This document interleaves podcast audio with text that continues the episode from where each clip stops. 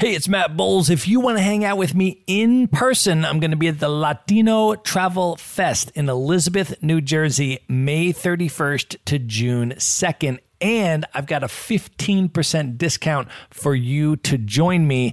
Just go to themaverickshow.com slash Latino. That's L-A-T-I-N-O. There you're going to see your 15% discounted ticket.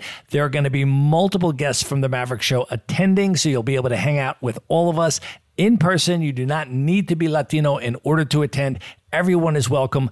Again, get your discounted ticket at themaverickshow.com slash Latino. And as soon as you do, send me a DM on Instagram at Matt Bowles Maverick. Let me know that you're coming so that we can make plans to link up in person. And now, here's a clip of what's coming up on today's episode.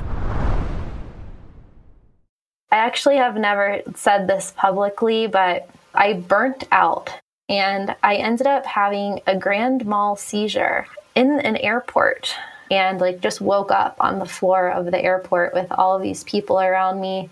And long story short, that pretty much ended my surfing career because I won the Eastern Championship and the National Championship in 2004. So that summer I won everything. And then by October, I couldn't even surf anymore. And so that completely changed everything for me.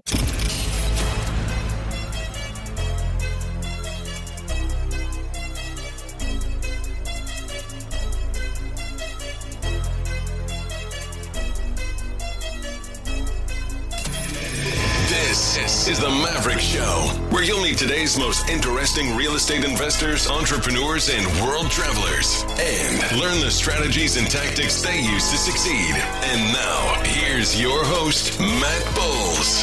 Hey, everybody, it's Matt Bowles here, and our guest today is Kristin Wilson. She is a location independent business owner and a full time digital nomad who has lived in over 50 countries.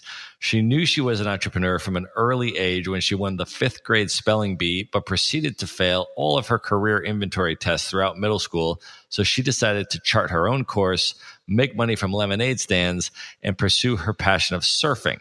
By age 21, she had completed her MBA and won the National Surfing Championship in the NSSA College Division. She then went into real estate, moved to Costa Rica, and proceeded to sell tens of millions of dollars of real estate in Central America over the next six years and was featured on House Hunters International. In 2011, she founded PokerRefugees.com and she has internationally relocated over a thousand online poker players, sports bettors, and others to 25 countries. She's been featured on ESPN, Bloomberg, the New York Times, and many other media outlets.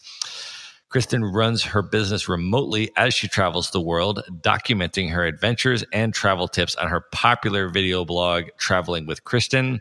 And she also runs the rapidly growing Facebook group, Long Term Digital Nomad Success.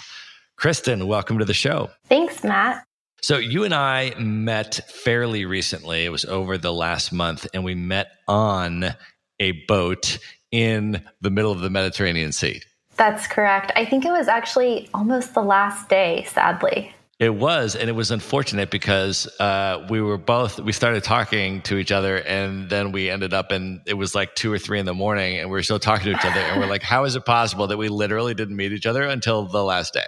Yeah, I was at dinner, and a mutual friend uh, was referring to, I think, your presentation or workshop or one of your meetups, and I was like, "Oh, who is that?" I missed that because, of course the cruise was so action packed that you couldn't go to everything. So, you know, you could probably only go to a small amount of it. And I hadn't even heard your name yet somehow. And so she introduced us. And then from there, we all just talked from dinner into the early morning hours. And I'm really glad that we got to connect at the end. Yeah, me too. And it was like, and but then by the time the end of the conversation, we're like, how is it possible that we haven't been like having these conversations like every day on this boat? And I said, but I definitely want to make sure that I get you on the podcast because uh, that one conversation, I was just super impressed with with so much stuff about you. Uh, so let's just start with this. I mean, maybe um, tell us a little bit about your lifestyle, what it looks like, sort of you know, maybe the last year or so, what your trajectory has been, just so people can get an understanding of what your lifestyle actually looks like? Sure. So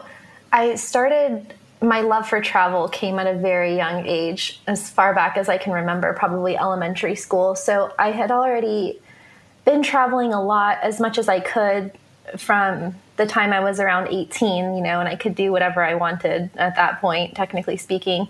So I had studied abroad in college and ended up taking a job in Costa Rica in 2005 and just basically stayed there. And that was the traditional model of being an expat or an expatriate, somebody who lives in um, another country. And it wasn't until I started my company, Poker Refugees, once I got a year or so into that, that I realized, of course, at that point, the technology had changed significantly between 2005 and 2011. So in 2012, I realized that I didn't really need to stay in the same place. Like I had been living in Costa Rica or Nicaragua for years. And I really missed traveling. I would only go places a couple times a year. So I decided to start traveling full time in January 2013, and I really haven't stopped since then. Um, it's very comfortable for me to live in pretty much any country and work from anywhere. Uh, it just kind of feels like second nature. And there's been a little bit of an ebb and a flow where I've um, gone back to the US and set up a bit of a home base. Um, but I have been completely location independent again for about the past year. So for a couple years there, I would say 2015, 2016, I would stay in the US about 50% of the time and then travel for 50% of the time. And um, it, I was just traveling so much that it didn't really make sense to keep a home base. So um, for the past year, I've been mostly in Europe, um, just basically spending anywhere from a week to a month in each destination. And currently, I'm based in Bulgaria. And what what types of places though have you been over the last year, and what types of things have you done and experienced? Because you, one of the things that I, I've been very impressed with about you, as you started to tell me sort of your itinerary and trajectory, is how you really architect uh, an epic you know lifestyle right? I mean you you focus on lifestyle design and you do it at a particularly high level. So if you're comfortable sharing kind of some of the highlights of the things you experienced over the last year or so i, th- I think that would be amazing. Sure. Yeah. So one of the things that i love about this lifestyle is just that that you can basically design it how you see fit. And I really cherish being able to spend a lot of quality time with friends and family because of this lifestyle. So I end up um, having the opportunity to go on a lot of really fun trips, but working at the same time. So at this point, so many of my friends and, of course, my family members, they know my lifestyle, they know how much I travel. So every time somebody gets a week vacation or a two week vacation or something is happening in the family, they invite me to go. So, just in the past year, uh, like a friend invited me on um, a business trip to the Philippines. So we traveled through the Philippines and Thailand, and then she went back to work, and I continued on staying in Thailand longer, went to Bali, then went to visit a friend in Australia and just kind of would bounce around because the more years that you're in this lifestyle, the more friends you end up having everywhere in the world. So even though if you're traveling by yourself, you're never really alone because you end up having connections, acquaintances, or even really good friends in almost every country that you go to or every city that you go to. Uh, so some of the other trips that I went on in the past year, it, it, I think maybe the pace was a bit faster than than it should have been because I was kind of at the end of the year I was kind of exhausted. Um, but let's see, I went to Iceland three times for different reasons, like for weddings, uh, to go with a friend, just different opportunities kept coming up.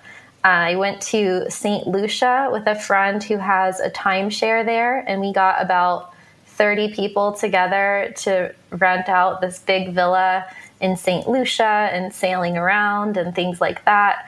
Um, I went to, I spent my birthday in Italy, which is someplace that I hadn't been for 17 years. So the very first time I went out of the country was to Italy when I graduated from high school. And then I ended up back there 50 countries later. So that was really fun. I went with a friend to Positano and all along the Amalfi Coast, and of course, Rome. Let's see, what else did I do? Went to um, some friends and I rented uh, sailboats, catamarans, and sailed around Croatia for a week. Um, I would also balance these social trips with trips by myself. So I think that's a really important, which maybe we can talk about later, is how to sustain this kind of lifestyle long term. So it's not like every trip is necessarily back to back, although some of them are. Like from Italy, I went to Croatia, and then from there on a road trip through the Balkans, and then from there to Serbia, also with friends. So sometimes they can be strung together, um, but also you have to know yourself and know when you know when can you have that ebb and flow so to kind of reconnect in between trips i would go places by myself and it would be somewhere like estonia where i went on my own solo road trip into the forests and uh, stayed in Tallinn and just had a really relaxing, quiet time in nature. I spent about a month in Krakow and throughout Poland and then when you're ready for some fun again, you, well, it's still fun either way, but uh, then I went to Oktoberfest, for example, in Munich and got to experience that. And even though I went by myself, there were so many people I knew there from different countries around the world. So I got to connect with different people on different days, and that was really great as well. And then I ended the year in Costa Rica in a large, like luxury vacation home filled with my poker clients. So a lot of my um, poker playing clients are also pretty big on sites like YouTube and Twitch, which is the live streaming platform for online gamers. And so sometimes when I put together houses with groups of my clients, they'll actually invite me to come and hang out or stay there as well um, because we live very parallel lives and similar lifestyles. So I spent the last like six weeks of of last year in Costa Rica with eight of my clients who were all we're all working online. We're um, sharing expenses, sharing a maid, sharing a private chef, um, taking. I, I taught them surf lessons. Um, we shot a house tour, so we would be doing videos, live streaming, all sorts of things. So that's a really fun way to balance um, like different aspects of work and fun and collaboration together. And then this year has been keeping up with the pace. Um, started off in Las Vegas because why not? My sister lives there actually, and then went to Japan for the ski week, went snowboarding in a town called Niseko, which is the uh, on the northern island of Japan and actually has the highest annual snowfall in the world. Really love Japan, but also uh, broke my thumb snowboarding, so I ended up staying in Japan for about two and a half months. And then I flew from Japan to Spain to meet up with people um, for the Nomad Cruise. And then after that continued traveling with everybody throughout greece. And then from athens flew to bulgaria. And i have a lot of course still planned um, for the rest of the year because opportunities are always coming up and there's so many digital nomad events conferences co-living situations uh, co-workations if you will so it's going to be a really exciting year and i'm looking forward to uh, of course, always the next destination and the next nomad cruise as well. So that is a kind of a summary of the last year. And, and, right now, you are. I am in Valencia, Spain, and you are in Bulgaria. Mm-hmm. So I'm just I'm just sort of positioning our, uh, our ourselves here for the listeners, and I'm excited for the year too. And hopefully, uh, our paths will cross again uh, as it did last month. I'm sure we will uh, see each other at some point uh, for the rest of the year. But let's maybe actually let's take this opportunity since you just kind of gave that overview uh, for talking a little bit about the because I want to get into the entrepreneurship the entrepreneurship stuff with you as well. But maybe just after that, we could uh, you know, right now we could talk a little bit about the sustainability stuff because I know your presentation on the Nomad Cruise was about how to sustain this lifestyle long term. And I think that's a really, really important topic for folks, even for folks that are newer or just getting into the scene, uh, you know, or the lifestyle, or they're considering the lifestyle. One of the things that I think people's mind initially goes to is well what's the long term you know prospect for this kind of thing? And then people that are already into it you know come up with come across different sorts of, of challenges um, or, or in different ways. And so i think the way that you've put together some of your concepts for sustaining this kind of lifestyle that you just described are really really important. So maybe we should just go into that right now. Can you start talking about what some of those sustainability pillars are for long-term nomad life?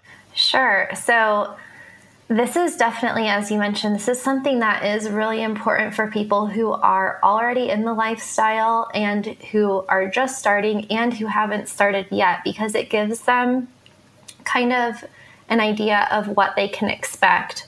And I know that it's relevant for people who've been it for five or 10 years because I've been living abroad for over 13 years. And I know that my uh, friends and peers and other people who I've been around for the same amount of time are all still struggling with the same things. So when I did my, when I was preparing for my workshop, I was thinking, you know, really far back into kind of the nature of humans and humanity and our genetics themselves because no matter how fast technology changes or how modern we think we are in our lifestyle now we still aren't that far removed from human history in general. I mean, it's only been a few decades, really, that all of this innovation has been happening at such a fast rate. So there's just right now, not only for digital nomads, but for just people on the planet in general, there's a pretty big disconnect between what we need to be um, healthy and happy and kind of our modern day reality.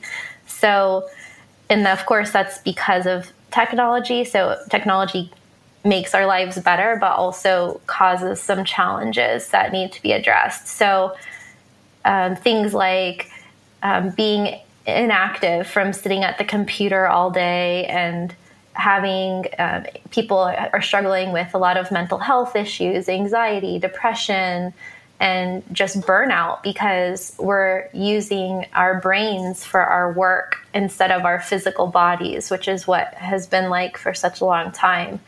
Um, so I was going back and looking at that disconnect and then how it's expanded when you get to the digital nomad realm.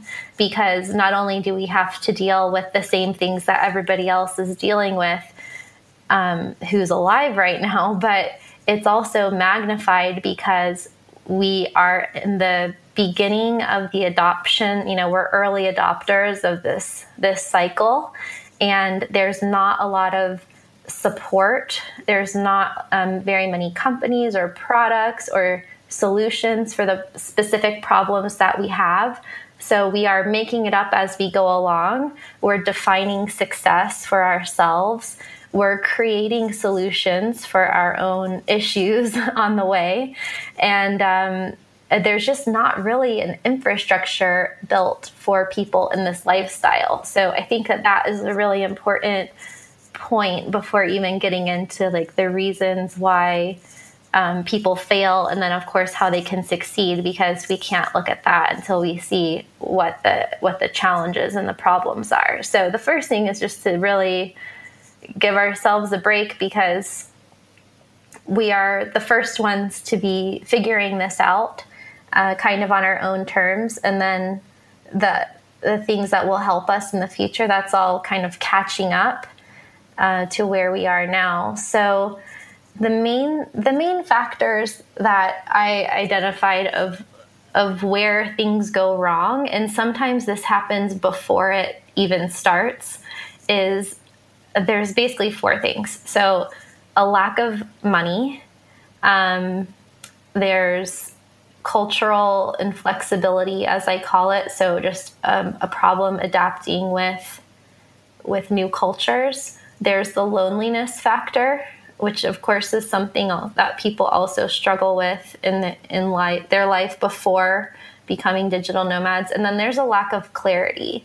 So for lack of funds, for example, you've seen probably on the internet or you've maybe heard people talking about how they you know just said F it and I don't know if we can cuss on your podcast but they just bought a one way ticket somewhere quit their jobs you know you've heard of that kind of story right yeah of course and yes kristin you're more than welcome to cuss on my podcast okay so they're like fuck it i'm leaving my this job, I hate it. I'm going to take a one way ticket to Bali or Thailand and I'm going to figure it out. And that's like, so many people do that. And that's the first step in on your way to failure in, in sustainability in this lifestyle. So, running out of money, um, cultural inflexibility, people who um, kind of live in a bubble and never really get integrated with the community for whatever reason. It could even be that they're not spending enough time in each of the places that they're going to. They're just going through their bucket list, checking things off, and partying with other digital nomads or backpackers or things like that. And they don't even realize for months and sometimes years that they never really connected with the places that they were because they were going too fast. Um, and then loneliness um, I, I think loneliness is like a mindset, and you can feel lonely even if you have a family and a partner and everything looks good on paper, you can still feel lonely, but this is exacerbated when you're traveling around the world by yourself. With the lack of clarity, is really tied in with the lack of funds. Um, when you have people who want to become digital nomads, but they think they know in their brain why they want to do it, but they don't actually have a connection between travel and what um, one of my favorite authors, Cal Newport, calls a unifying career mission, for example. So um, they don't have their why very clear as to like why they're doing this. And sometimes I think people subconsciously think that they're going everything's going to be better when they travel because they're running away from problems and they're going to get a new perspective and it's going to be better once x y and z happen and that typically traveling causes or creates the opportunity or the space for more problems to come into play so that's a whole other story in itself but um, so there's just a lack of clarity on why they're doing it also where they're going, how they're going to fund it, how long they're going to fund it. And so, what ends up happening is after a certain amount of time goes by, and it's different for everybody, they just start to realize that maybe they haven't um, formed deep connections. Maybe they didn't even expect to, but they didn't know that that was missing until after the fact. And they're struggling with paying their bills, so they're stuck in a certain number of destinations that they can afford. Um, they don't know where they're going next. And people just end up being really ungrounded and they start kind of questioning why they're doing this. And this is where you see on YouTube and on social media now, because it's been a few years that that this lifestyle has been more mainstream. You start seeing headlines like um, being a digital nomad is a scam or it's not sustainable or you know all sorts of other negative um, headlines and things like that and i think that's because of the, the reasons that i mentioned um, so people don't really know why they're there or where they're going and it's this kind of either quarter life crisis or midlife crisis that starts showing back up in the digital nomad uh, lifestyle itself. Um, so those are some of the ways that things can go wrong. Um, but then it's also, of course, important to talk about like the sustainable part. And so to kind of counteract those things, um, I think identifying why you're doing that is super important. And that's in your business and also in your life. And especially if you're ready to take your life outside of your old life. So outside of your comfort zone, outside of your hometown, outside of your support circle of friends and family and you know kind of go out into the world by yourself. So besides establishing why you're doing it and then creating a logistical plan to back it up and be successful long term, you also have to have a job. you have to have proven income streams. And if you don't have your own business or an employer that lets you re- work remotely, then you need to have a lot of diversified revenue streams so that you can support yourself if you lose some of them. And this is another thing that people do is they go somewhere and then they think they're going to figure it out once they get there but they don't take into consideration how much work it's going to be.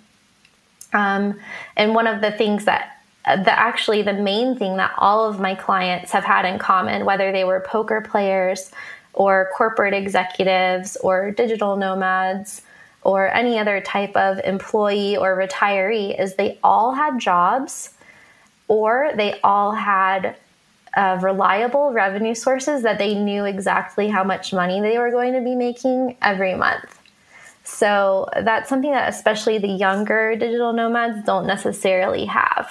Um, and then another thing that came up because I actually talked to and interviewed a lot of my friends and clients about um, who had been abroad for 5, 10, 15 years about what they felt like made them the most successful and helped them to keep going for so many years. And being open minded and laid back and kind of rolling with the punches was one of the main things.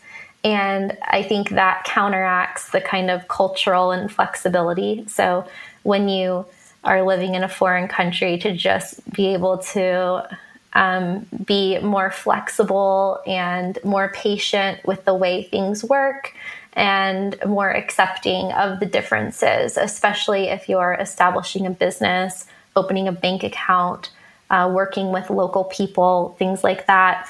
Um, and then another huge thing was um, finding your own community or tribe or support system, which really counteracts that point I talked about um, for loneliness.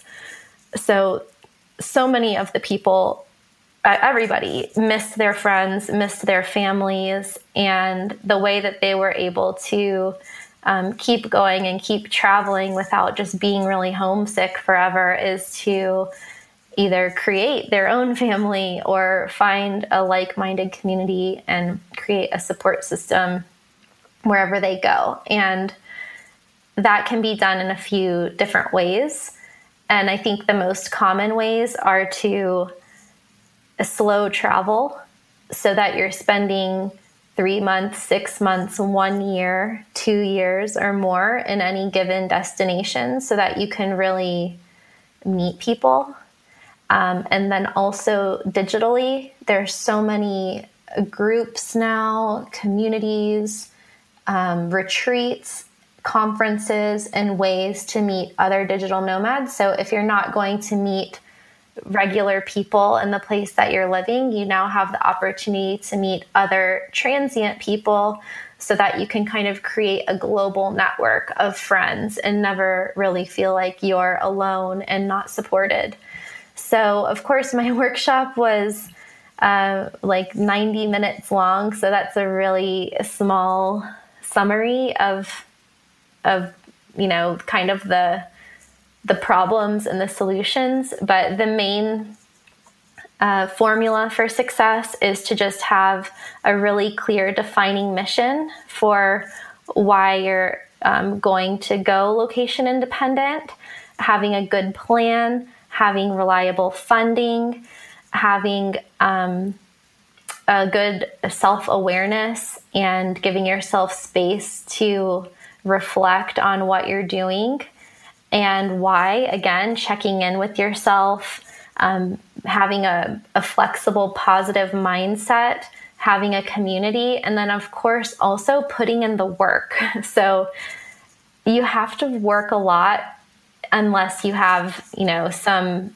independent income streams that you don't need to maintain in some way. But um, a lot of people don't work enough. So that would be the other tip. And I think if you have those like six things covered and you revisit them on a regular basis, then you can just continue as long as you want. And also keeping in mind that you don't have to do it forever. You can always go back home or wherever home is. You can always choose to make a place your home and stay there.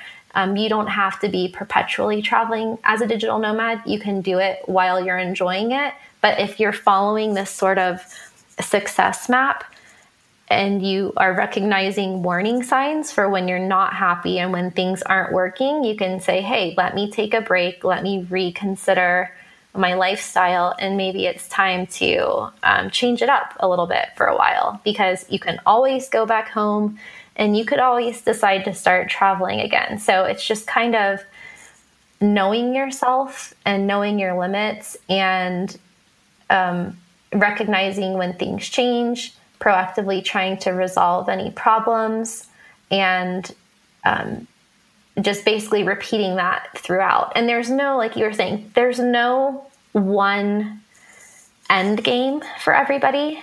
Um, this lifestyle is evolving all the time. So there's really nothing that, there's not one outcome that you have to achieve at the end. It's one of those like the journey is the destination things. so it's just as long as you're enjoying the journey and just keep doing it and you know understand what you can change and what you can't. And I think you can definitely find an equal or superior a level of happiness than you can in like the regular kind of more a constricted lifestyle that we are brought up to believe that we have to have. So it's just being able to have the choices and the freedom that we have, and then also appreciate it and keep it in perspective so that that freedom doesn't become a trap in the lifestyle itself if that makes sense. Definitely. I think those are really important tips. And I, you know, in my own sort of digital nomad journey, and as you know, I have been full time uh, location independent outside the United States since 2013 as well. Uh, I've lived in over 45 countries just in the last five years. And, you know, I discovered some of those different points that you made kind of as I went along, right? And I didn't start my journey by saying, okay, today I'm going to be a digital nomad and ready, set, go. Exactly. It sort of evolved. Like I had I had a vision for the concept of location independence from the beginning because I read The Four Hour Work Week by Tim Ferriss in 2007 when it came out. And that was at a transitionary moment for me in my life when I had just been fired from my job. I had decided I was going to start a business and figure that out and go the entrepreneurial route. And I read the book and I was like, okay, I'm building a business with location independent infrastructure. And that's what I'm going to do. And I worked really hard to do that. Um, but I didn't utilize the location independence for you know, long term international itinerant stuff, I was basically based in Los Angeles because I liked Los Angeles and I was in a relationship with someone in Los Angeles and it was a cool city. I didn't have any business purpose there per se because I built the location independent business. Um, and so I wasn't leveraging the location independence to do the international stuff, but I was I was seeing the value in that freedom of mobility. I could just go home for the holidays and spend a month, you know, with my parents if I want. I didn't have any geographic restrictions on me. And so, but to your point about the building up the, the stream of income first, right? I definitely had done that. I had built that up and I had a functioning, you know, location independent business and then it was it was just you know my relationship partner at the time needed to leave the country to do some she was doing a phd at ucla at the time she needed to go do her dissertation research in egypt so she's like i need to go to cairo for the year i was like cool let's roll And so we just went to Egypt for the year. And then after that, you know, and, but we were just at the time, we put all our stuff in storage, got rid of all our stuff. And I was just thinking, oh, maybe like we'll come back after the year to LA. This will be just like a year away. But then we were like, you know, the next year she just had to like write her dissertation and she had a year to do that. We're like, well, we don't really need to go back to LA for you to do that. Why don't we just pick like our top five places in the world that we love to live and rent Airbnbs for two months at a time, you know? And we're like, cool. So then we went and did that. And all of a sudden, then we're in Rio de Janeiro and Cape Town, South Africa, and all these like super cool places, right? And so it just sort of evolved in this way where it wasn't like, okay, now we're going to be digital nomads. You know, it was like kind of based on some of her stuff. And then we're incorporating the lifestyle design. And then eventually, you know, she and I uh, broke up and and I decided that I wanted to continue traveling, but um, I had the main uh, the main challenge that I saw before me at that time was what you were talking about with the social isolation and the loneliness, right? Because even though I was traveling the world with one other person, we were itinerant, we were moving around, and we are not effectively and meaningfully plugging into like broader social communities in those areas. And to be honest, I wasn't even aware that those social communities may have existed, you know, or like how to even begin doing that. And so then in 2016, after we broke up, I joined a program called Remote Year, which is one of now many businesses that are coming into this space to cater to these types of needs and these types of voids and these types of challenges, right? And so this was a program where you sign up for a full year and it's you know you go and travel the world with somewhere between 30 and 60 people who all have remote jobs of some kind. They could be employees that work remotely they could be business owners they could be freelancers or whatever else but they can they have a location independent income stream. And the company remote year takes you um, takes the entire group you travel together for the whole year with the same people and you live in a different city each month for 12 months and they take care of all the accommodations and the co-working space and 24-7 access to wi-fi which they uh, you know have technicians to make sure it's working and everything and they take care of all your international airfare so they take all that logistical stuff um, and handle that for you. But even more importantly, the most important thing to me, the value that I got out of that experience the most was the community because I was with the same people for one year and we saw the world together. We explored the world together. They were all interesting people passionate about travel had been able to somehow create a location independent lifestyle for themselves. And that was just a really amazing experience. So when i when i had that i realized like wow like there are ways to really solve for any of these problems that you might feel. And there's companies that are increasingly now there's a number of companies in the space that are creating really cool interesting opportunities for digital nomads to solve for these problems. And so when people are are thinking about you know this lifestyle should i get into it can I sustain it? Is it long term? I think you know just having kind of a, a, vision of what that ecosystem currently looks like, right? With programs like Remote Year, I've also done uh, you know some uh, uh, travel with other programs too. It's a program called Hacker Paradise that I was in Vietnam with for a month earlier this year. I'm going to go back and I'm going to go to Japan and Korea with them later this year um, is another example of another program. And then, you know, but the other thing is I went to Chiang Mai for, for seven weeks and I plugged into the community that's there. And that's an amazingly well organized social community that you can just show up and walk in and be included in that.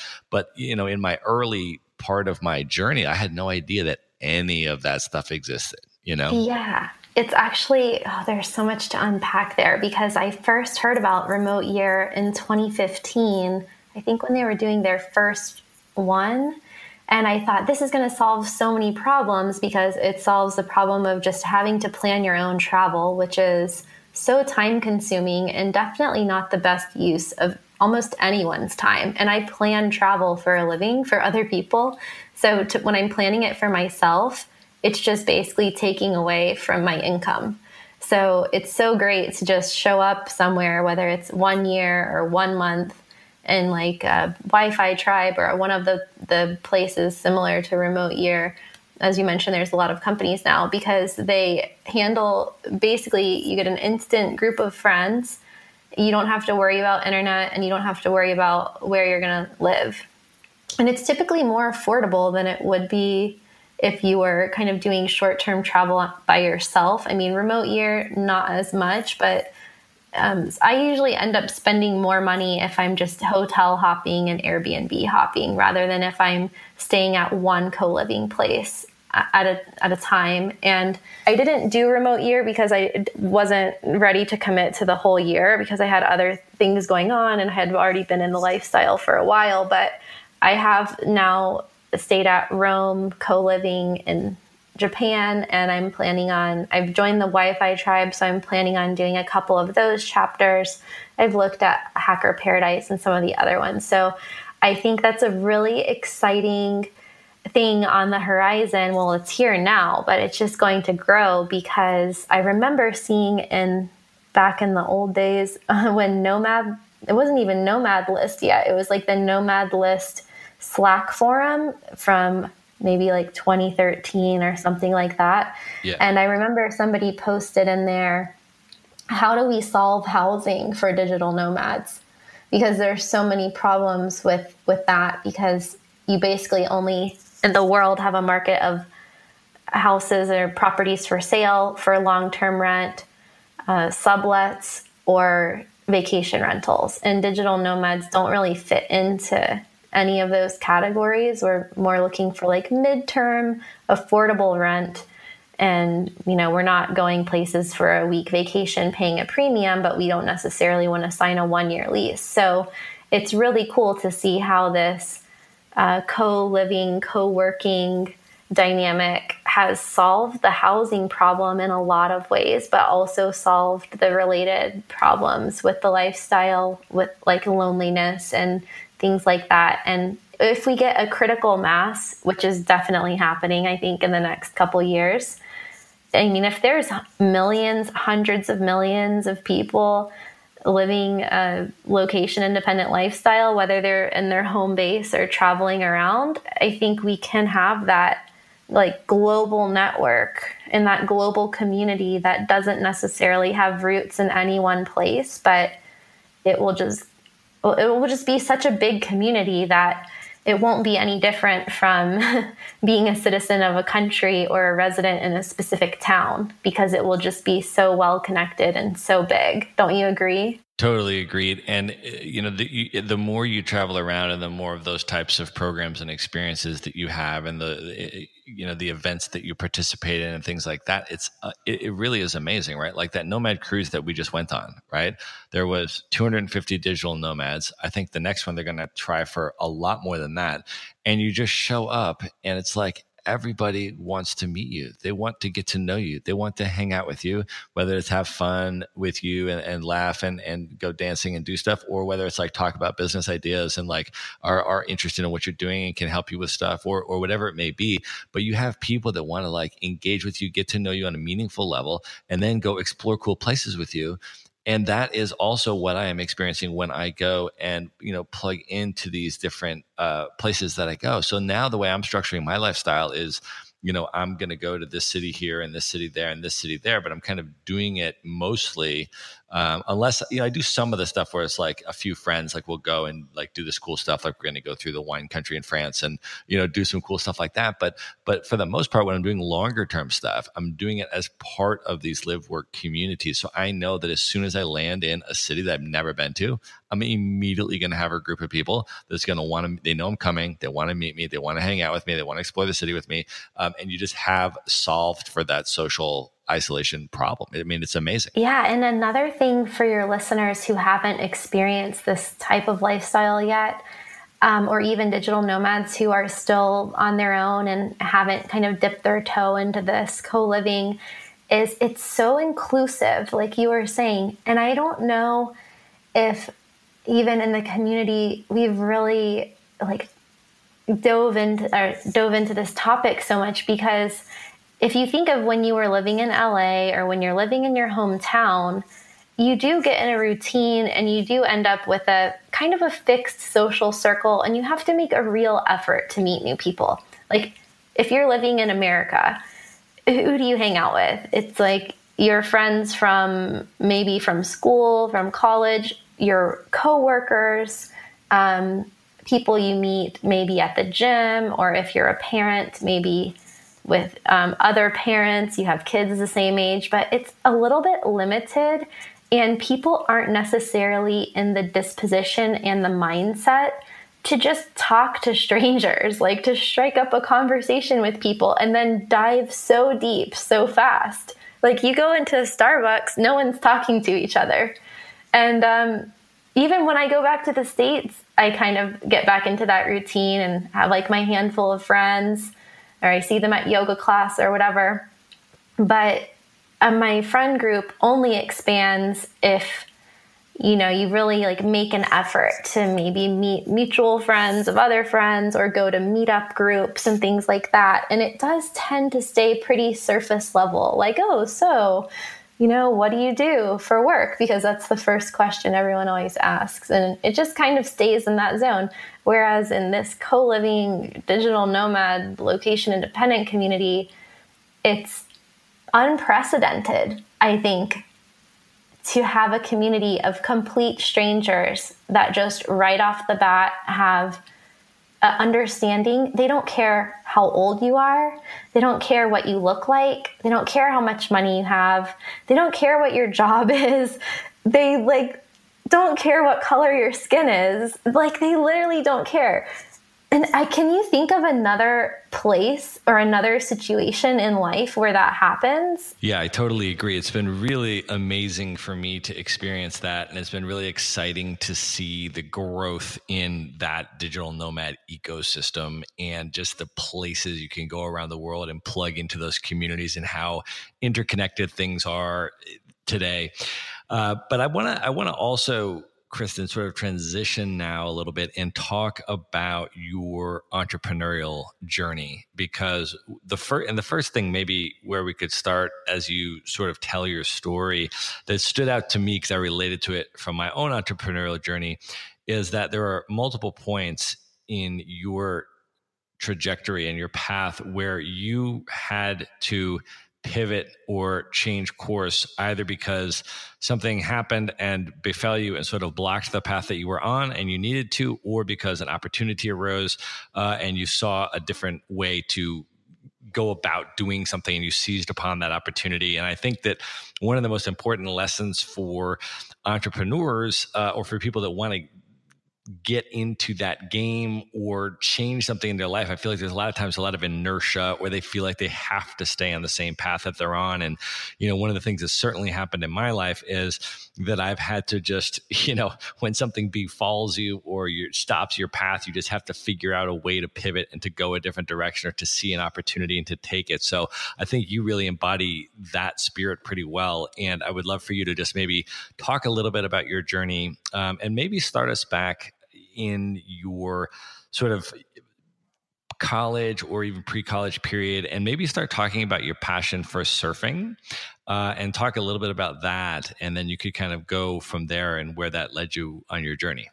Yeah so if i go back to so i started surfing in high school and i didn't know how much i would love it and it kind of became my life. And if anyone surfs, you know what I mean. It's like not just a sport or an activity that you do, but it kind of becomes your identity. And like there's this whole subculture around surfing. So I got really serious about that and started competing and everything. But at the same time, I was always really good at school and always got good grades. So I was very dedicated to my coursework in college and getting straight A's and things like that. But the one thing that I could never shake throughout that time was the anxiety and angst around choosing a major because I feel like in the US, at least at that time and probably still today, there's this finality to picking a major and I didn't know at you know 16 17 18 what i wanted to do with the rest of my life. And i think it's funny now that i'm in my mid 30s and i still hear people my dad's age and older who are talking about what are they going to do when they grow up. So i think that's something that everyone can relate to. But for a teenager you don't know that yet. You just know that soon you're going to graduate and then you have to either get a job or go to college. And pretty much as soon as you get to college, you need to have an idea of the type of track that you want to go with. So in college, I changed my major so many times that by the time I graduated, I had enough credits for two separate college degrees. So I started college in, I think, 11th grade doing dual enrollment classes. Had about a year of college done before I even got to um, where I studied, which was UCF, Central Florida in Orlando. And so, yeah, I ended up with enough credits for two college degrees and only one major and no minors. So that can just kind of set the, the stage for all the different directions that I was going in. That was kind of going to be foreshadowing the different directions that my career would go in, right? Yeah, I totally relate to that, by the way, because in college, I was just taking all of these different electives that I was interested in. And then they were like, you have to pick a major. I was like, but I don't want to. I just want to keep picking interesting classes and taking them all. Yeah, I wish that there there should be some other major that that would work. I guess there's liberal arts or liberal studies, but that just seems like the major for people who can't decide. but, you know, also at this point, whatever major you choose, you don't even really need to work in that specific industry. And today, like, to put things in context back then, you know, I didn't have a laptop I didn't have a laptop until grad school. So it's a lot different for the kids that are in school today because they can even start their side hustle during high school or college with the internet, but we didn't necessarily have that option. So um, I even when I graduated, I finally majored in international business and studied abroad a couple times and really got a feel for what it was like to live abroad and fell in love with just the whole concept of it. So I've been living in foreign countries since age 20. So it's been about, you know, almost uh, almost like 15 years total, I think. So um but I still didn't know what I wanted to do for work. Like I knew I loved traveling. Um, you know, graduated with honors, whatever. So instead of getting a job, I went to grad school. so that turned out to be a pretty good option because getting an MBA even though I did it in a, a nine month period, and I think it would have been ideal to go get some work experience, come back and like take my time with it. But I do think that it helped give me the tools to think strategically and differently than an undergraduate degree does. So if anyone's thinking about that, then that was something helpful. But um, again, I kept hitting these walls. So like graduating from college, didn't know what I wanted to do.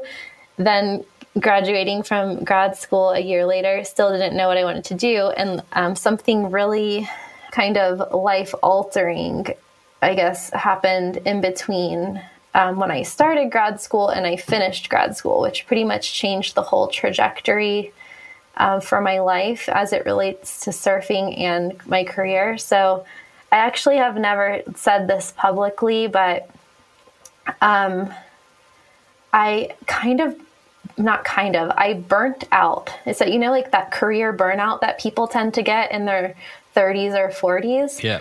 I got that kind of burnout at 21 in grad school where i was running on uh, such little fuel. I was burning the candle at both ends all that good stuff with um, an internship. I was a graduate assistant.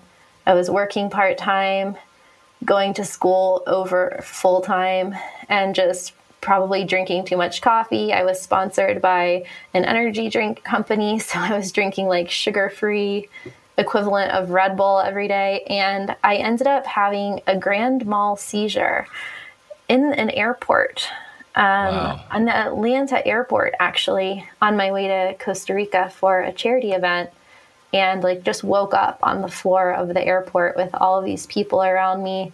And long story short, Actually, I didn't even know what happened. they still put me on the plane in a wheelchair. It wasn't until I got back from that weekend that I turned on my cell phone because that's when we had like the Nokia phones or the Razr flip phones. So I powered on my cell phone to like call uh, my brother and tell him what happened. And somebody in the airport recognized me and like came up to me interrupted the phone call I was having with my brother to tell him what happened. And they're like, Oh, you're the girl who has epilepsy. How are you doing? And I was like, Excuse me, what? I thought I just passed out or something. And they're like, No, you, uh, the guy said, He's like, I'm a doctor. I was going to a conference. I came through the airport. And uh, you fell on top of me basically. And now he was in the airport in the same terminal four days later going on vacation with his wife and he saw me. So it was like a complete like 0% chance that that happened but that is the only reason why i even knew i had a seizure. And so that completely changed everything for me because it put health in perspective and it showed um, the dangers of what I was preparing for mentally, which were these like 60 to 80 hour weeks in corporate America, right? So, yeah, that kind of changed everything because um, after going through testing and everything, they did diagnose me with epilepsy and they took my driver's license away. So, I'm 21 in grad school with no driver's license. They told me I couldn't surf wow. for uh, six months. Wow. And it was just the worst. It was the worst time. It was the worst feeling. I felt like I couldn't, I felt completely helpless and that it was so lost and I didn't know what to do. And it wasn't until years later that now I think if that didn't happen, I probably would have continued with the status quo. And who knows? Like, who knows what would have happened? I don't know. So that that actually, I would say that pretty much ended my surfing career because I won those. Um, I won the Eastern Championship and the National Championship in 2004, and then I had the seizure. Um, actually, I think it was the same year. I think it was a few months later yeah, so that summer I won everything, and then by October I I couldn't even surf anymore. Um, so when I graduated from grad school, I was pretty depressed. I didn't know what I was going to do, and I was really depressed with the options that were available to me because I didn't graduate from an Ivy League school, so we didn't have that type of career placement. And just by random chance, somebody tracked me down. So it was when I was in high school, I was a lifeguard, and um, one of the guys I worked with, his older brother, had moved to Costa Rica to start some real estate companies. And through word of mouth, he heard, or maybe I didn't even did I have Facebook? I didn't even have Facebook at that time. I don't know. Somehow he found out that I studied abroad in Costa Rica and spoke Spanish, and he reached out to me and offered me a job to um, help him open an office for a Coldwell Banker franchise in a little town called Nosara in Costa Rica. And so that is what started uh, my journey living in Costa Rica. And of course, I thought that. I want to take just one minute out to let you know that in addition to hosting the Maverick Show, I am also the co founder of Maverick Investor Group, a real estate brokerage that helps you buy turnkey rental properties in the best U.S. real estate markets from anywhere. So these are single family homes sometimes two to four unit properties, and they're either brand new or fully renovated, and they already have tenants and local property management in place. So you get all the benefits of owning the deeded real estate, the physical house, the hard asset without the headaches of being the landlord or the rehabber or needing to live near the property. So I want to offer you a free consultation if that sounds interesting to you. To learn more about it, you can just go to themaverickshow.com slash consult. And now back to the episode that I would only do that for, I was still brainwashed. So I thought I'll just do this for a year and then go back to my real life in America. Was that your first uh, sort of experience with real estate? Or like he just offered you that job and then you were like, oh, real estate? Never thought about that before, but sounds like a good plan to go to Costa Rica and learn about real estate? Yeah. And, you know, I didn't even really think it was that good of an idea. I wasn't interested in real estate, it had never crossed my mind before.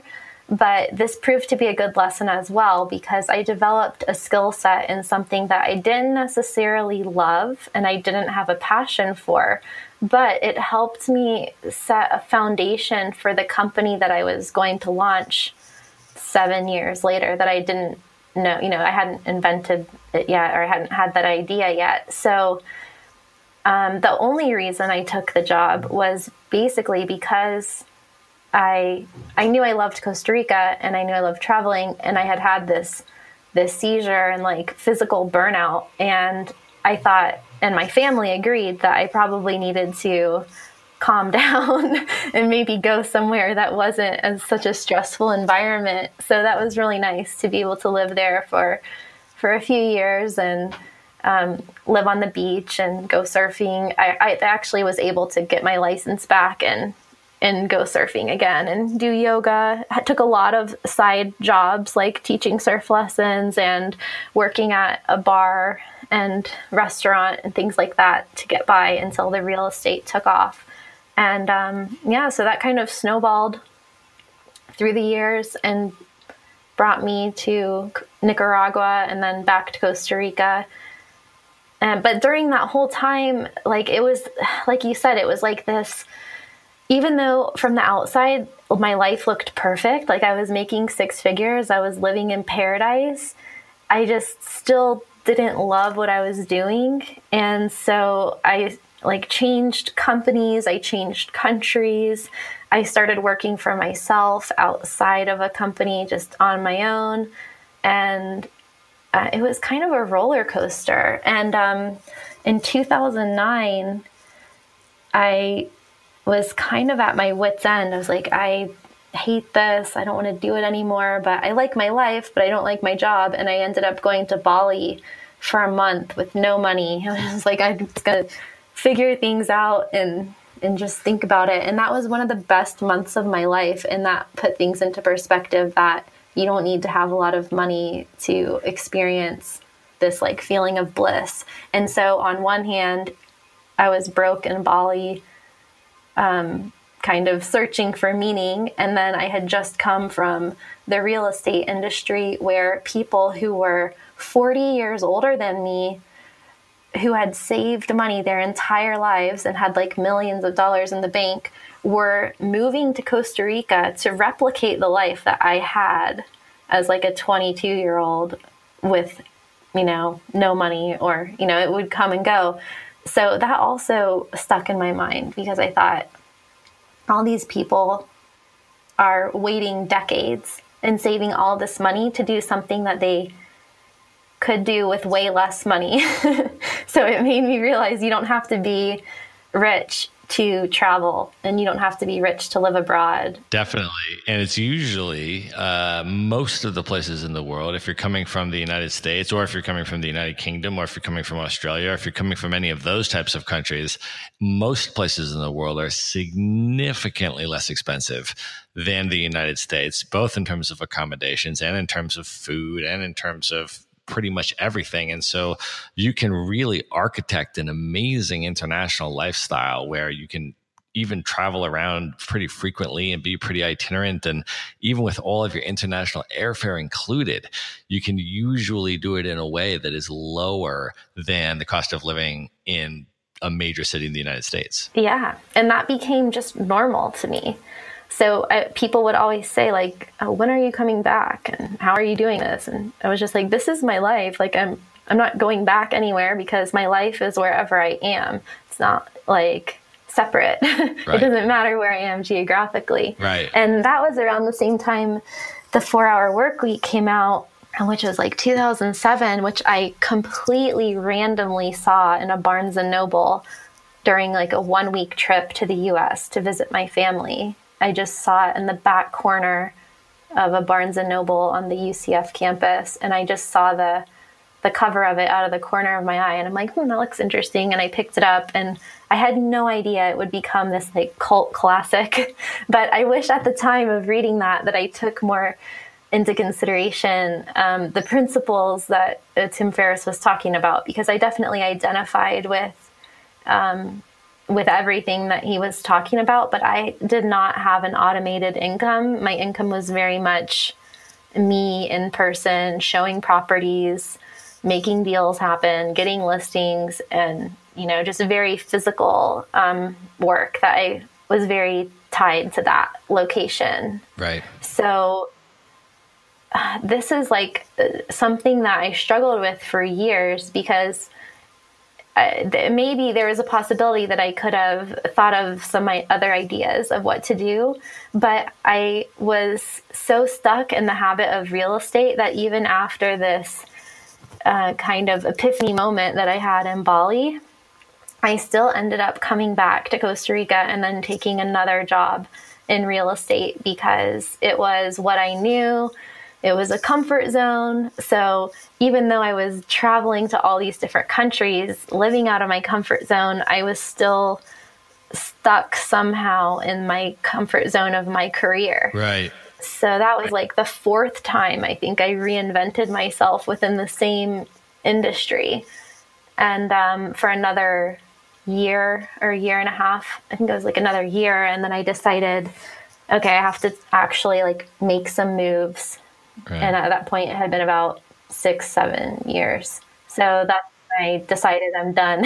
yeah. Now tell me the story though about because you you you've never actually told me this story about how you got on House Hunters International and who the clients were that you were there with and how that whole thing played out. What was that like? Uh, so this was at the time. I guess House Hunters is still a pretty popular show, and I really loved it um, because it was basically mimicking kind of my life. So I it resonated with me a lot because I was watching other people doing the same thing in different countries around the world. And I just thought why don't why don't I try to get on the show? And I think they were looking for people. So I sent in a video which is actually it's still on Vimeo which is really embarrassing. I think I need to remove it. Um, just auditioning for the show and they they really liked it. And we actually went through a big casting process where i had to submit the profiles of a lot of different clients um, because they have so many different demographic requirements for the the buyers which a lot of people probably don't know. Um, so we knew we were going to do the show we just didn't know who it would be. And so what they do is uh, a deal that's already happened, they recreate it. So in the end, we didn't even use they were my they were real estate clients of my firm but they weren't my clients they were my friends clients but they were friends of mine and I actually they were my clients for rentals but the house that they bought they didn't buy through me but they bought like five properties so uh, we recreated that and the, the client was a it was a lord, so of, of royal, basically from Denmark. So here we had Danish royalty and his fiance, who was a model from Brazil. So they were just like this beautiful couple, um, also living kind of as digital nomads because he was working in finance and she could model from anywhere. So that was 2011. Um, so still way before people were really talking about digital nomads. Um, and that was really fun. It still it still runs, and people will contact me on Facebook and say, "Hey, I saw your House Hunters." episode," and they asked me to do it a couple more times. But to be honest, they don't really pay you. I think I think I got I don't know. It was not that much, maybe a few hundred dollars, and it took a months of planning and then three or four days to film. So even though it was fun, I, I felt like it was a kind of closure for my career in real estate that I could have this like little piece of my history there to just kind of bring everything together. And I really wanted to show an authentic perspective of what it was like to buy real estate in that area um, because I felt like a lot of the stuff on TV was a little bit fake. So I really wanted to kind of bring all my experience into this 20 minute TV show. So I'm glad I did it. Yeah, that's amazing. Well, you'll have to let me know where I can watch it because I definitely want to see that episode. And uh, if, there, if, there, happens to be a link or something like that, uh, we can definitely share it in the show notes because I'm sure that would be amazing. But yeah, that's incredible to leave that. Now you have that kind of historical, sort of archival you know piece that will be there about you and you know your contributions in that period of your life which is really amazing um, so then so then let's talk about from there the transition. How did poker refugees come about and how did you see the opportunity for it? And and maybe you could talk a little bit about what it is and the business model that you designed there. So this is um, i think an important takeaway for people who might be involved in a lot of different things. They might have a lot of different interests and maybe they're feeling a little bit lost and they're just not sure how or when things are going to come together. So I had made a plan that I was going to uh, exit the real estate industry, move back to the US in July of 2011. So I, I decided this, this was my New Year's resolution. It's like, okay, I'm just going to work like another six months or so and then consciously plan a move back to the US, change into a different career because I just felt like I had been doing the same thing for so long. And so by April, something happened, which is called the Poker Black Friday, which is where the US Department of Justice shut down or seized a lot of the websites of online gaming operators that were based offshore but offering services to customers in the United States. So this created a really a really big problem for many people because I think there were millions, like 11 or 15 million US customers on these poker sites and they got cut off from the sites. And of course, a lot of them were recreational players, but a good amount of them were professionals. And the only reason I knew that this um, kind of economy existed, this online poker economy, is because a lot of those sites, or most of them, were based in Costa Rica for whatever reason, maybe taxes or good regulations or whatever. So I knew a lot of the people who worked in those companies, and I was aware of the dynamic of the online poker players and the companies. So, kind of overnight, these companies had to stop their operations and I knew that the mindset of professional poker players and sports bettors wouldn't be that they're just going to stop making money because they were making tons of money. They were doing a job that they loved. They were working online from home. They had complete freedom and they were mostly like in their 20s, 30s, just having a blast and loving life. And so I thought, well, they're going to have to leave the US because it could take years, if not decades, if ever, for the US to regulate online poker in a way that they can make a living doing the same thing. So I was already helping retired people and um, expats and executives and multinational employees relocate to Central America. So I thought, why don't I just help poker players? So that's how I came up with the idea for poker refugees and sports refugees. And it was this really um, perfect marriage of all of my years of my background. So everything started to make sense. The studying abroad at age 20, um, learning Spanish, living in all these different countries stumbling through and crawling my way up the learning curve of how to live abroad and how to do everything from opening a bank account to setting up your utilities and things like that. And also my business background. So I just combined all of those uh, skills and that expertise into uh, relocation packages that were specifically for this really, really narrow niche market. And that was in 2011, and I'm still doing it today. Um, so, yeah, it's been an amazing time a completely life changing experience. Um, from the day that I launched the company, I think within an hour, I got a phone call to my cell phone from ESPN wanting to interview me, and it just took off from there. And I learned so much about online business and um, it allowed me to travel remotely.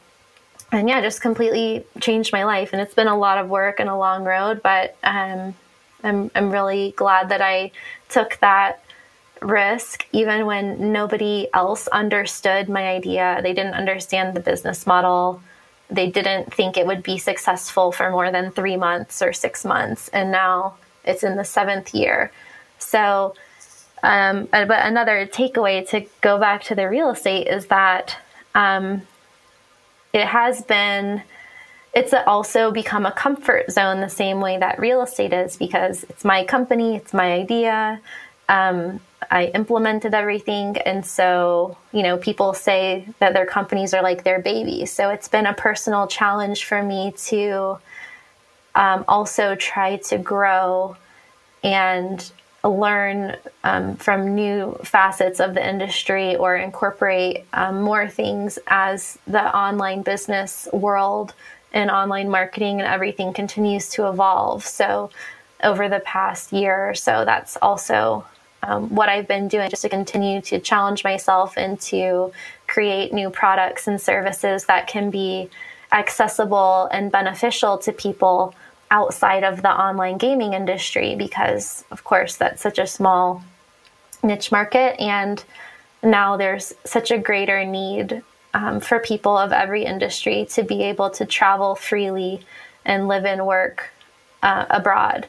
And the whole reason I started Poker Refugees was because I felt so compelled to promote the lifestyle in the same way that kind of Tim Ferriss with the four hour work week. I just wanted to help as many people as possible because I knew that they would see the light once they once they got out. So, and of course, so much has happened. Like guys who were living in their parents' basement in Kansas now have two kids and are living on the beach in Mexico or something. So it's just like something that was so controversial at the time is now so commonplace. And it's amazing to see because um, more and more people now, like, it's going to be millions of people who are if not already, who are seeing that they can live life on their own terms and be like completely free financially,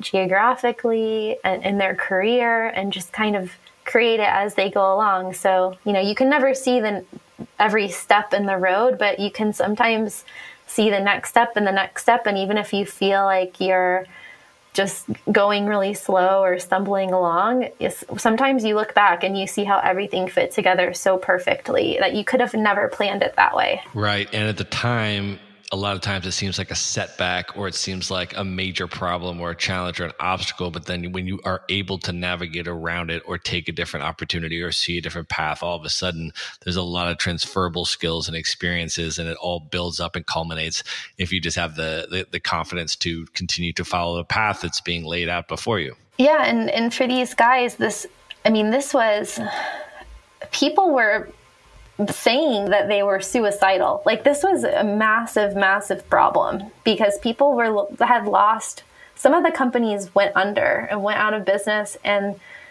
some people had like millions of dollars, like their whole life savings, hundreds of thousands of dollars uh, tied up in different sites, and some of them never got the money back, depending on which site they had the money on, and some of them got paid back by other companies, which merged or acquired some companies, and it kind of worked itself out, but it took years and it never completely worked out. And online gaming is still not completely regulated in the US and it's state by state, and there's all these things. So to go from these people who had absolutely no option, they were in such dire straits that the only thing that they could do was leave the country and and try to start over from zero. So I think that's pretty profound um, that those people had that courage to take a leap, but maybe also they didn't see many other options. So some people went back to school, some people tried, tried to get regular jobs, some people tried to play live poker, and some of them um, moved abroad. So it was really fulfilling to help play a part in turning a, a super negative, dramatic situation into a positive, um, both symbolically from my life, from how I ended up in Costa Rica to begin with, through like helping these 20 something year old, mostly guys who some of them, or most of them, never even had a passport.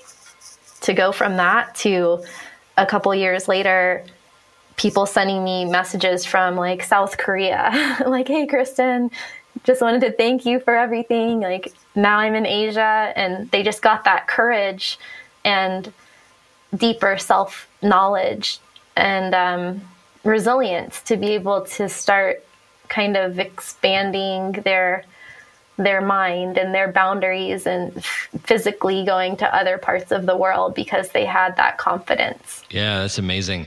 So, can you talk a little bit about the business building aspect of it? Sort of maybe a little bit of behind the scenes, sort of the entrepreneurship uh, business building track in terms of how, for example, you scaled your business. How did you build infrastructure for your business? Did you start hiring people, outsourcing things, building some kind of a team around it? What was sort of, as the business owner uh, and founder, what was sort of your trajectory in that in that way? Yes, the, the business was totally new concept. So there was nothing, there was no roadmap. There was nothing that I could follow. The closest thing would have been some sort of corporate relocation company, but I was just a small sole proprietor. So um, I really just created it uh, out of thin air and built it as I went along. So I tried, it, it took me a few months to get everything planned where I felt comfortable launching it. And then once I launched it, it, we continued to reinvent the wheel a few times until we got the policies and procedures down. And so, as with most things, you start out without any policies, and then as things happen, you start uh, creating systems and processes to uh, to try to streamline things and um, make sure everything's going well. So I did hire about five people in the first couple months. So an assistant, a general manager, um, just a lot of support staff because there was so much uh, communication, property searches, a lot of non scalable activities. So that's basically what my business is made up of to this day because when you're moving human beings to different countries, you can't really get many economies of scale. Everything's quite one on one, and everybody's different. Everyone is from a different country, going to a different country with a different budget, with different needs. So, we do have a structure for each relocation, but it's extremely customized um, within that. So, uh, the main way after I hired all those people at the beginning, I realized that I was spending more time managing my staff, so then or equal time managing the staff and running the business. So I was getting back to working these like 12 hour plus days and I knew from my previous experiences that that was not sustainable.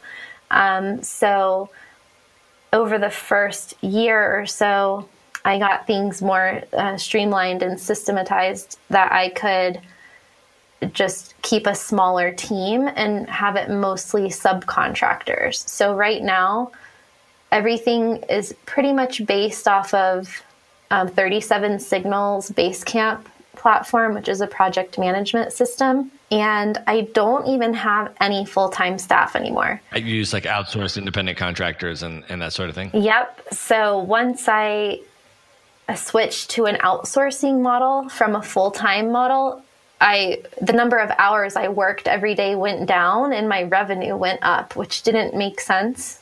Um, but that's what happened. Uh, so now, because we move people to so many countries, I'll have translators, drivers, concierge people, uh, local guides um, that I can hire on a contract basis whenever we have somebody going to that destination. Um, because it's really hard to forecast how many people are going to want to go to Costa Rica, who's going to Thailand, who's going to Malta. So, yeah, I basically run everything from from Basecamp and Highrise a CRM system on my computer. I think that makes a lot of sense. And I think the lowering of fixed overhead and you know orienting it towards those types of customized uh, projects and independent contractor type relationships i think can often make a lot of sense for business owners so i think those are really good lessons let me ask you another question as a business owner um, the entrepreneurial journey can get pretty stressful and it can get pretty challenging at different times. And I want to just ask you for some of the techniques that you use for things like time management and productivity, as well as things like stress reduction and those types of things. How do you structure your day and how do you deal with high stress situations that occur in the business environment?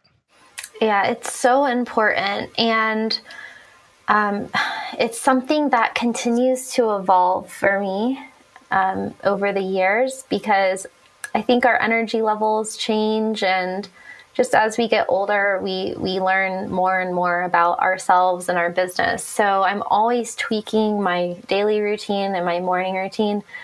And um, right now, I think I have it pretty dialed in. So the, the biggest things that have helped me be successful are to make sure that I'm traveling at a sustainable pace and rate because when you're going really fast, you will just inevitably spend too much time traveling or planning travel or packing and unpacking. And it's just a huge waste of time. So I think people need to be really strategic with how often they're moving around um, and where they're going, um, just getting set up and getting settled in. So I try to stay in places for at least a month or so, um, ideally more, or even just to have a home base and then it's less energy to take a side trip when you don't have to bring everything you own with you. Um, so, in a perfect situation, which I pretty much have right now in Bulgaria because I'm in control of my environment and I'm living by myself, but around other digital nomads and near a co working space. So, I just try to focus on going to bed early.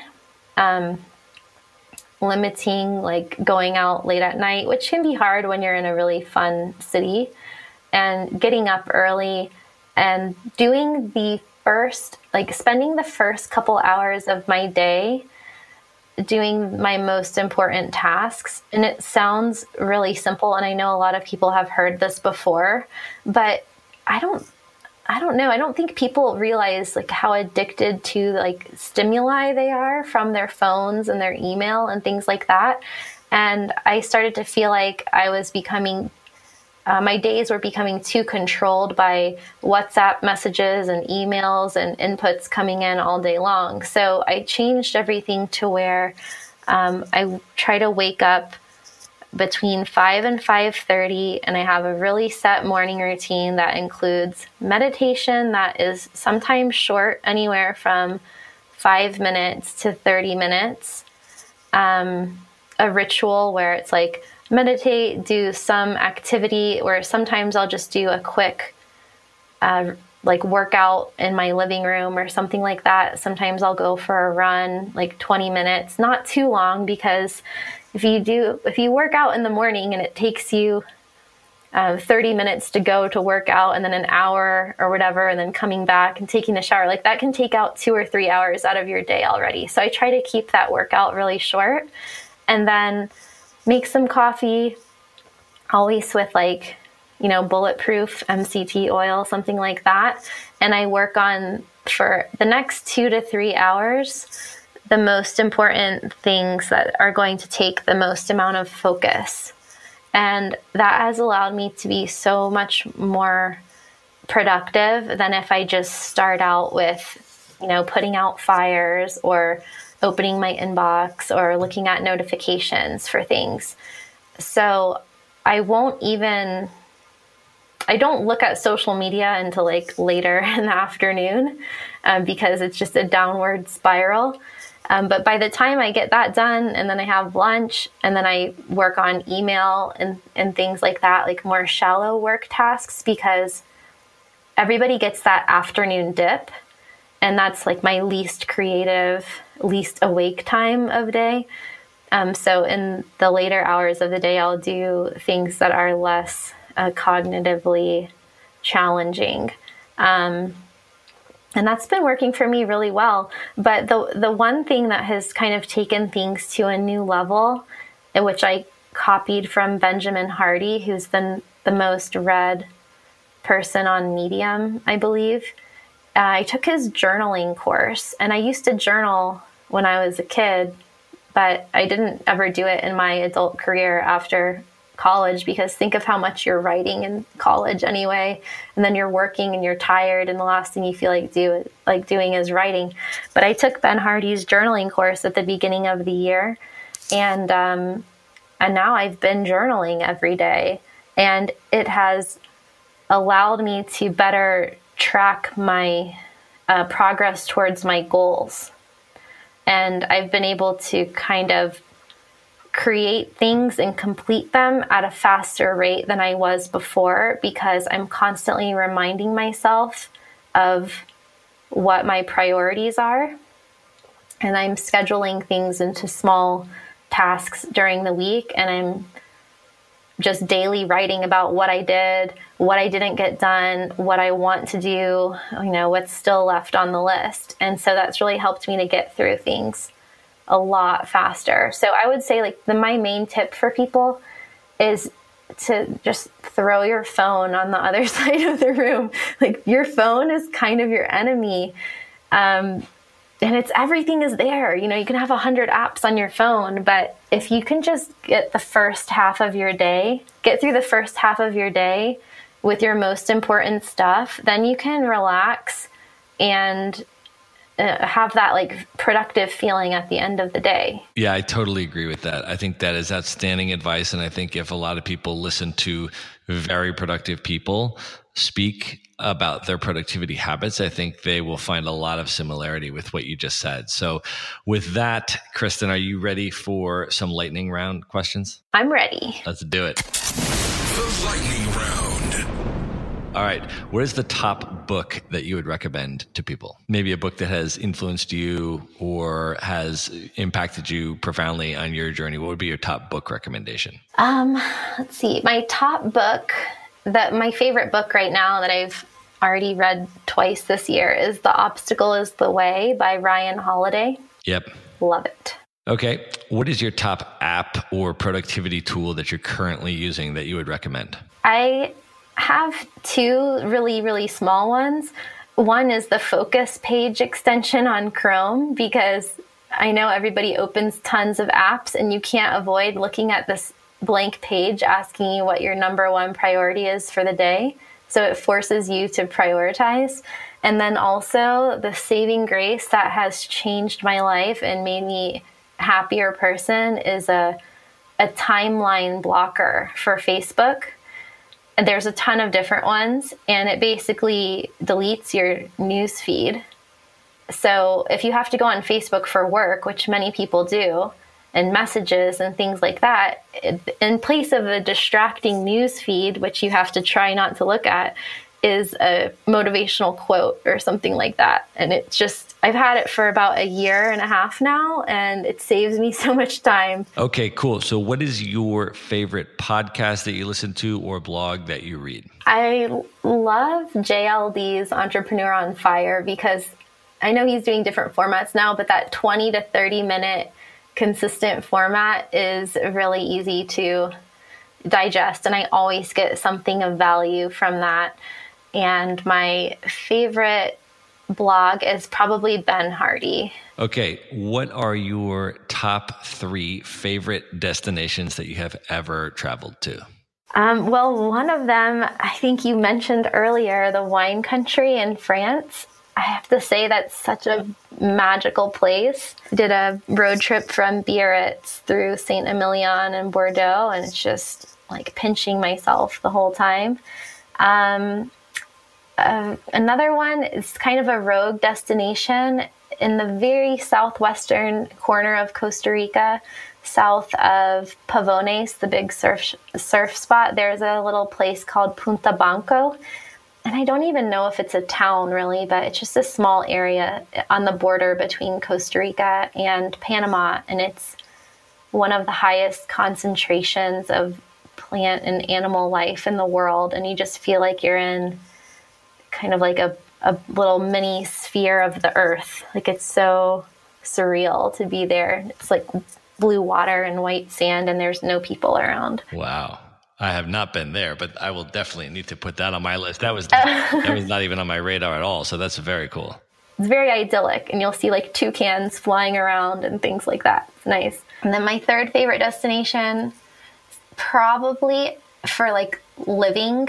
Well, like I don't know if I'd want to live in the wine country or in Punta Banco, but for highest quality of life, um, I've gone back and forth a few times between Vancouver in Canada and Amsterdam.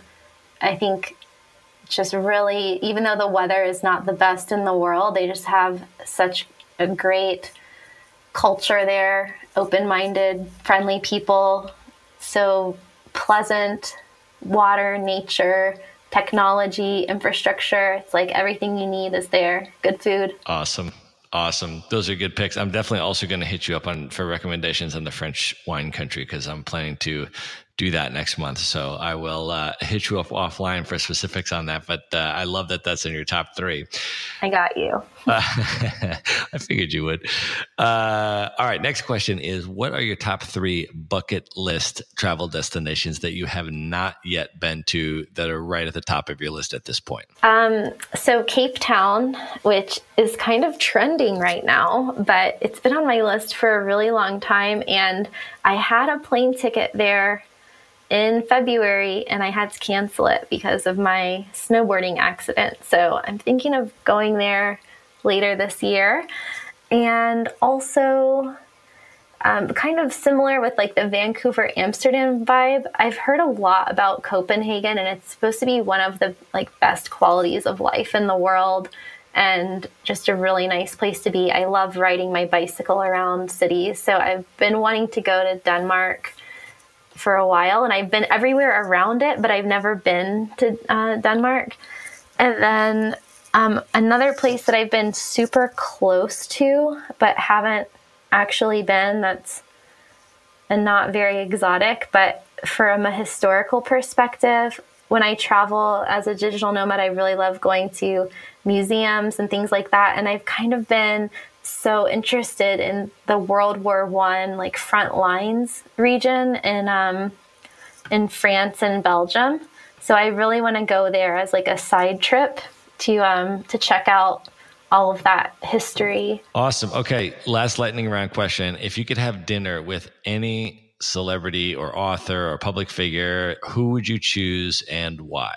I would have to say Marcus Aurelius, the former Roman emperor. Um, for anyone who's familiar with Stoicism, and if you've read The Obstacle is the Way, also you would know. But I mean, he's a hero, and his his writings and his thoughts they transcend time, and I really relate so much to what he wrote back then. It's just so surreal to read the writings of somebody who was so powerful and to see that they were thinking about and struggling with the same things that we are today in 2018. Awesome.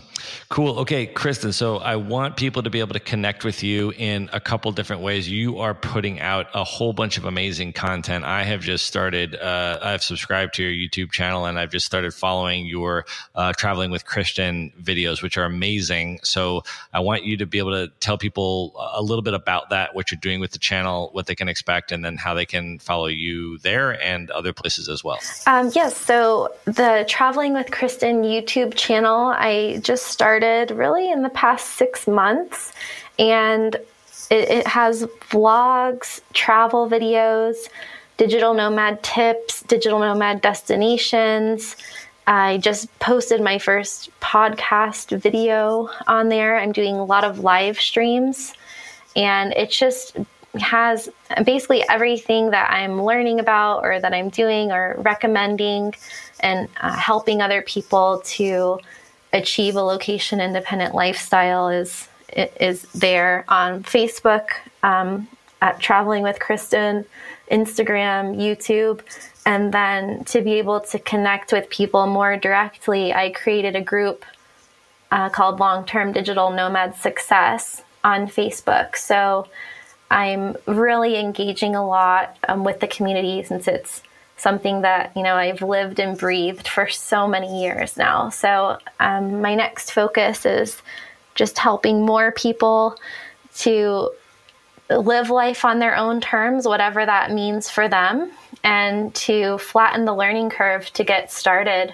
in the lifestyle. So there's a lot of um, resources and and courses and things that I'm developing right now that I'm really excited to uh, to release out there into the world. Awesome. Well, you are putting out incredible and really important content. I'm a member of the long term digital nomad success group in Facebook, and I've been very impressed with the extent to which you have not just posted cool stuff, but engaged with people. People need help or advice on where they are in their journey, and you'll just type a comment to them and make a suggestion, and they'll appreciate it and add value to them. And you're definitely super engaged. I, I really appreciate being a member of the group and would definitely encourage anybody else that's interested to join that as well. So what we'll do is we'll put the links to your YouTube channel and some of your other social media in the show notes, so people can just go there to the show notes page and uh, can just uh, grab all of that stuff. So we'll aggregate it for you, make it super easy to connect with Kristin, but definitely someone that you want to be following if you're at all interested in the world travel, digital nomad lifestyle, or just entrepreneurship and business building in general. So, Kristin, thank you so much for being here. It was awesome talking with you. Thank you so much for having me. And if there's any other uh, fellow nerds out there listening, I'm going to be taking a deep dive. Actually, just launched my page on Medium, which I'll give you the link for that as well. So, if you want to get really deep into these digital nomad topics and connect them like philosophically and academically. I'm going to be getting really into these uh, topics in writing for people who are more into reading versus the videos and the social media stuff. So I'll make sure to, I just thought of that. I'll make sure to give you that too. I just launched it yesterday. That's awesome. I'm super excited to check that out. And uh, yeah, just send over the link to that. We'll put that in the show notes as well so people can have access to that. But that sounds amazing. I look forward to checking it out. And uh, thank you again for being here, Kristin. Thanks so much, Matt. And I hope to see you soon for a glass of wine. Let's do that very soon. Have a great one. bye bye. Be sure to visit the show notes page at themaverickshow.com for direct links to all the books, people, and resources mentioned in this episode. You'll find all that and much more at themaverickshow.com. Would you like to get Maverick Investor Group's white paper on real estate investing for digital nomads? How to buy U.S. rental properties from anywhere in the world and finance an epic international lifestyle? Just go to themaverickshow.com slash nomad. The report is totally free and available for you now at themaverickshow.com forward slash nomad. Do you want to learn how to travel the world for a year plus with carry on luggage only and look good while you're doing it? Go to themaverickshow.com slash packing to see a free recorded webinar and learn exactly how Matt does it. He shows you the luggage he uses, the specific items he packs, and the travel brands he likes most. Even if you're just looking to go on shorter trips, but pack more efficiently and eliminate your checked luggage, you won't want to miss this. You can watch the free recorded webinar at themaverickshow.com forward slash packing.